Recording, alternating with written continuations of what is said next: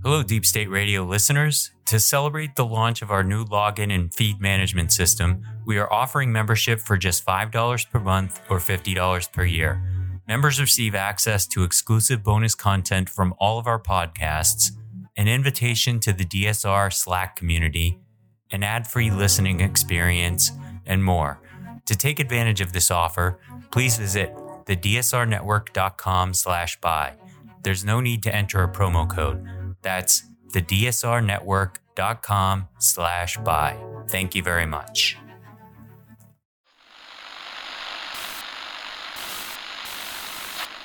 Nine, twelve, ten, twenty-eight, two, twenty-three.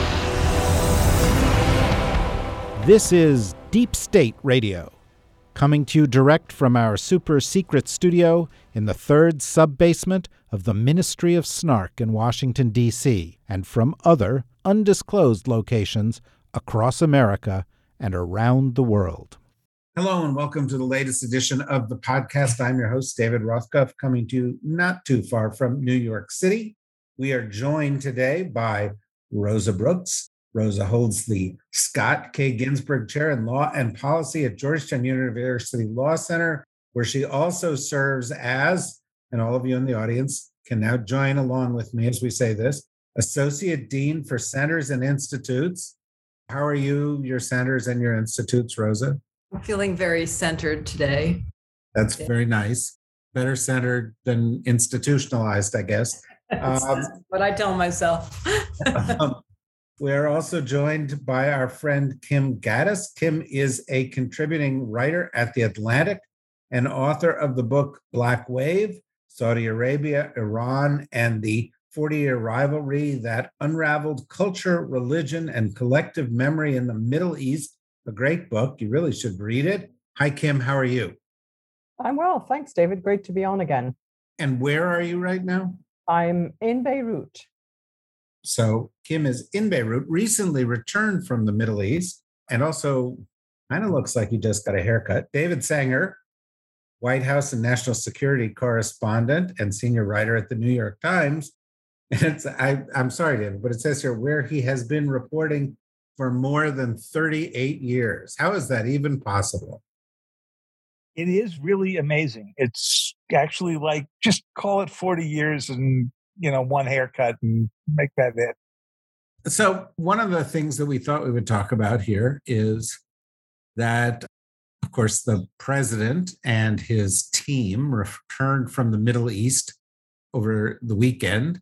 They went to Israel, they went to Saudi Arabia, they met with MBS. They met with other regional leaders. And the first thing I'd like to do is just sort of get a readout because it was kind of a trip that had a lot of potential pitfalls.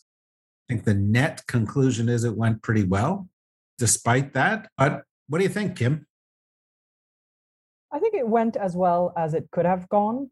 There were some fraught moments, there were some definite cringy moments, uh, to say the least, like the fist bump with Mohammed bin Salman. If they wanted to av- avoid a handshake, I'm not sure the fist bump was the right way to, to do that.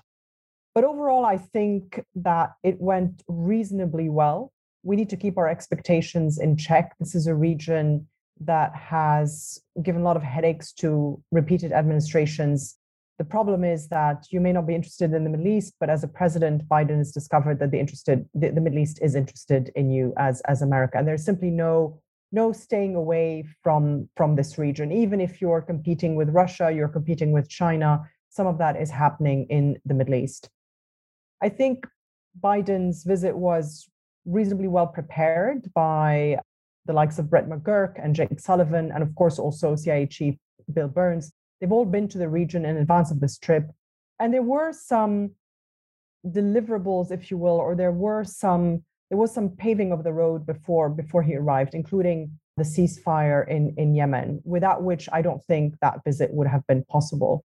And there's just the reality that you cannot ignore a country like Saudi Arabia, no matter no matter how much we dislike that, no matter what Mohammed bin Salman is guilty of, in a region where you're also trying to be uh, Israel's ally as the United States or trying to counter Iran, there is simply no doing any of that without finding a way forward with Saudi Arabia. It wasn't the um, kumbaya that some people worried about, but it had to be done, unfortunately. I think it could have been done better.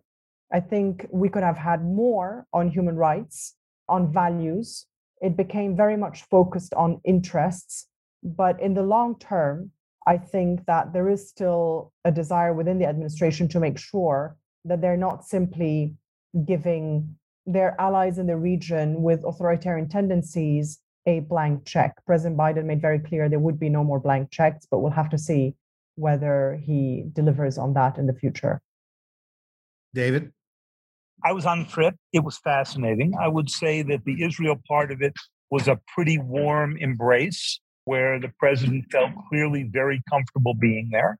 He came at an uncomfortable moment for them when their government had just, you know, fallen apart for the fifth time uh, in recent years. But uh, that didn't seem to particularly get in the way. In fact, he seemed to embrace Prime Minister Lapid in a way that made many in the Israeli press think this was virtually an endorsement of Lapid. To the degree that he got pressure on that trip it was to advocate for more clearly for a military option against Iran if they were going to need one in order to bolster the nature of the um, negotiations. Since the negotiations aren't going anywhere, that didn't seem to be that difficult. They did have a harder time when they got to Saudi Arabia. First was the fist bump that Kim mentioned. They didn't know going into the meeting what the encounter with MBS was going to look like whether it was going to be a fist bump, an embrace, a hug, a handshake. My personal view is that a handshake would have probably been better than the fist bump. The fist bump looked pretty familiar, and the president was still suffering from the fact that he had referred to them as a pariah state with very little redeeming social value a little more than a year ago. He did talk about the Khashoggi case, but the president did but he didn't do it in the public portion. In other words, when the press was in, and that gave an opening to the Saudi foreign minister to say, oh, it barely came up. That's all resolved. It's behind us. I didn't think that looked so good for the administration because they knew the Saudis were going to go play it that way. I think the administration felt pretty strongly that having gotten this meeting behind them, they would now be in a better position to have continued relations with the Saudis and these issues would sort of fall lower on the priority list or at least lower in the news stories than they did this first time. Um, that said, the president has never squared the relationship with the Saudis with his portrayal of the great struggle of our time being between democracies and autocracies. Because if that's where, it, where the struggle is, we know which side the, the Saudis are on there and he's going to have to explain better what I think was the core of this trip, which was this is a competition in the Middle East to bar the Chinese from making greater inroads and to building up more pressure on the Russians. The fist bump was absolutely worse than a handshake. You know, it, it seemed so broy, right? I mean, everybody knows that we all shake hands all the time with people we can't stand. It's a it's a formal gesture, whereas the fist bump definitely was cringe inducing. Uh, it seemed a little too, dude, how are you? That being said, I you know I agree with Kim and David. Biden was in an almost impossible situation that we can't just not talk to them.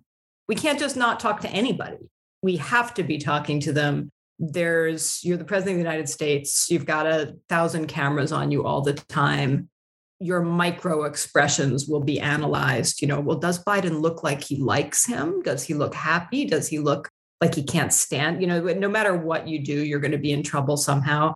And I think they were, you know, the Biden team was stuck with the unenviable task of trying to thread that needle to say, yeah, we're really appalled by the Saudi's human rights record. We're really appalled, appalled by Israeli actions with regard to Palestinians. We're really appalled by El Sisi. We're really appalled by all these things.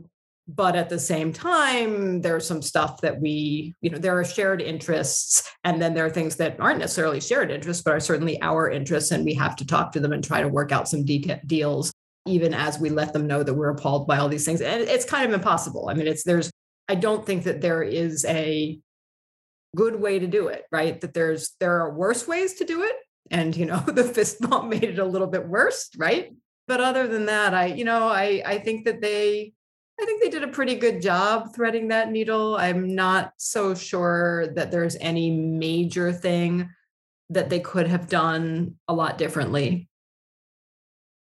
Kim, you know, you've seen here uh, in the response of David and, and Rosa this focus on the fist bump, which in many respects is the least important part of the trip. And yeah, I'm sorry about that. But, uh, you know, I think that the meat of the trip is kind of the to-do list is where where does it take you? What are the deliverables? You mentioned some. I think the you know from talking to people in the administration that this is they see sort of the path back to a sort of functioning relationship with the saudis lasting 18 months to 2 years just just to get back on on track from where they are you mentioned yemen i think getting a renewal of the ceasefire in august and a step towards a real peace negotiation, a real settlement there, they see as a crucial step in the normalization process. They also, I think, are looking towards the OPEC meeting in August for some sign of moves on production that may help them with the goal that they've got for the fall, which is, I think, keeping the price of oil under $100 a barrel. I think there's a desire to promote the integration in the region. And I think there is also, of course, as David indicated, a desire to figure out what comes next with Iran. The general view I get from talking to people in the administration is we got about two months during which Iran might be able to pick up and take the deal on getting back into the JCPOA. But I also think that if they don't do that, then the next step is going to be to try an alternative to the JCPOA to get to, to something else to manage that.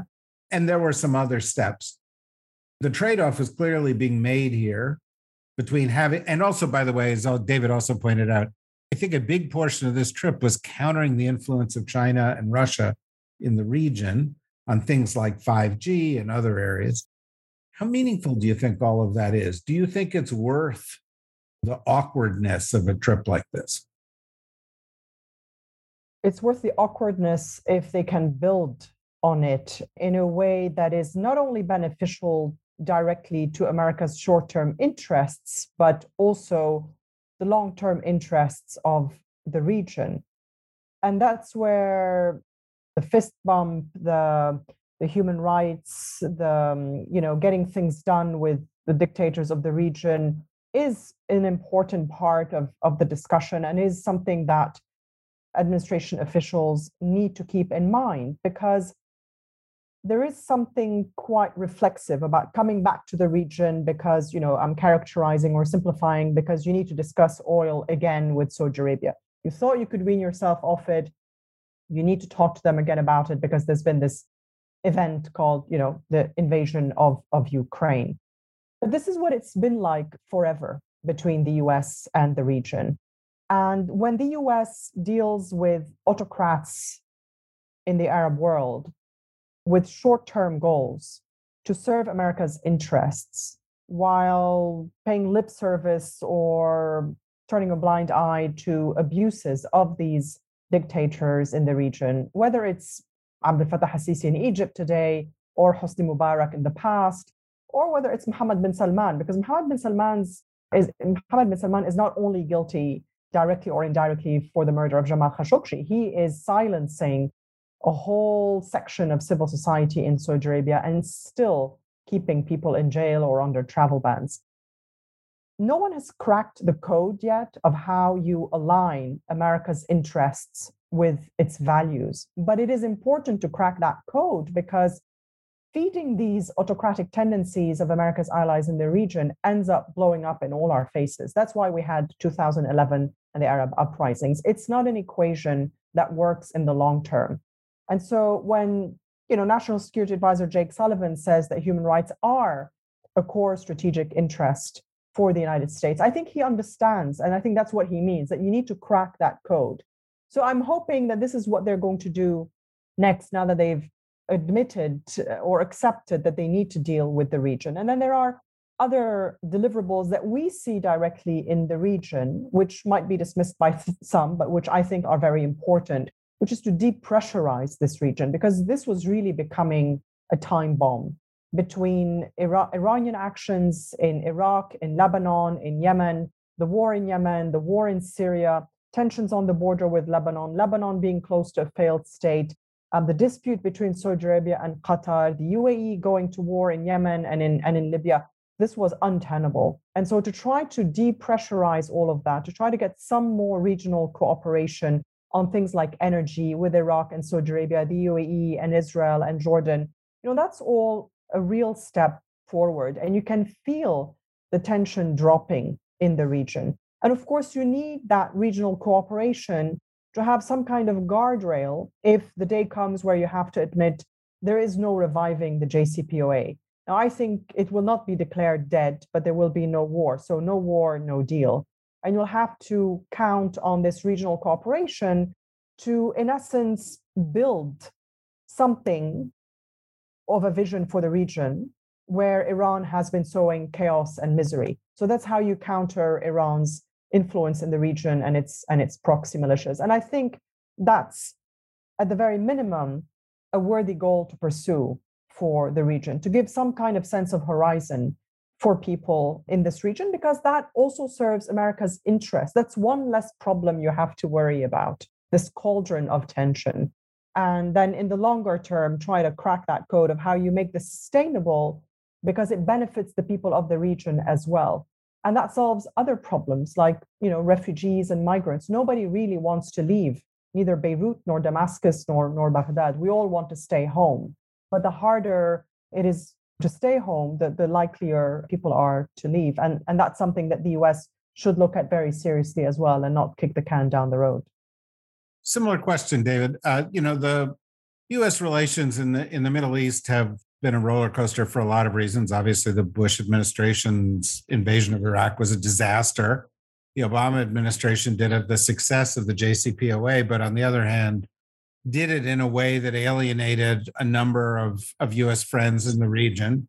Trump embraced some of these autocrats without any concern whatsoever about human rights, both in the Arab states and and uh, and also, you know, abusive forces within Israel and just sort of dropped the issue of, of Palestinians altogether. So there was repair work to be done. And I think this administration realized, particularly in the wake of the war in Ukraine, that you can't turn away. We need all parts of the world. China's making moves here. There will always be, you know, concerns about Iran, that you know, and energy and and so forth. And so this is a process. It's not about absolutes. It's not about crossing a threshold on human rights or something else. It's it seems in the eyes of the administration to be about re-engaging, saying this part of the world will always be important to us, and then trying to get on a path where continuous progress justifies that engagement. You think that's it, and you think this was getting off on the right foot? I think it was, but it gives you a sense of how difficult this was, David, that President Biden had to be talked into this by his aides. He was deeply reluctant to take this trip a number of months ago, and it took a, a lot of work, I think, from the NSC, Brett McGurk, and others to convince him that he had to get on that pathway. He got there. He kept saying this is a meeting with the GCC that happens to be the Gulf Cooperation Council that happens to be in Saudi Arabia. I'm not really visiting Saudi Arabia. Then he showed up, and the first thing he did was visit the king, who was obviously quite ill, and then went into that meeting with, with MBS, the one that was preceded by the phoned fist bump. So it sure ended up looking like a meeting with the Saudis. And the fact of the matter is, they had important business to do. They had to do it. There was no way to do it without rehabilitating MBS. That was the price they had to pay. They knew it. The Saudis were waiting for them to need the Saudis more than the Saudis needed them. The moment came, and MBS exploited it. I mean, this was like real power politics at work here. Now, for all the reasons Kim laid out, that was important in the region. And there's one more. I actually think the most important agreement that they signed in the course of this thing is one we haven't discussed yet. It was one to put together a pilot project in 5G and 6G with the Saudis. Why is that important? Because they needed a prototype in the Middle East to show that the United States had an alternative that's called Open RAN for Open Radio Access Networks to what the Chinese were doing with Huawei. And as we've discussed on many previous podcasts, who controls your network controls your country. And the idea that Huawei would go and wire all of Saudi Arabia and in a time of conflict over Taiwan would have that to hold out over the Saudis was something that they didn't really want to go let happen. Now, when we asked the Saudis about this, and the foreign minister, Foreign Minister uh, Adel he said to us, look, we want many different suppliers here. He was not talking about throwing the Chinese out. So their strategy is clearly continue to play the Chinese off against the Americans. That would be my strategy if I was them, because that's MBS's greatest purchase on, on power. Biden didn't linger. You know how Biden's always running late because he's always shaking hands and, you know, always hugging people and always like talking about more foreign policy stuff. He left Saudi right on time, if not a little early. That told you a lot. Yeah, I would like to talk about this in the in the broader context of, of where U.S. foreign policy is going. But this is normally where we take a break. We say goodbye to a lot of folks in the general public and say, if you want to listen to the whole podcast, you should become a member. Sign up. Go to the dsrnetwork.com. Click membership. It's about the cost of a latte per month, and you get great conversations like this and all the other ones that we have each week, and uh, everything from hearing from young voices in foreign policy to discussions of what's going on with the January 6th committee to weekly discussion about foreign policy and national security and some new things. So go to the dsrnetwork.com, click on membership, become a member. Uh, the best is definitely yet to come. And if you're a member, stand by. We'll keep going.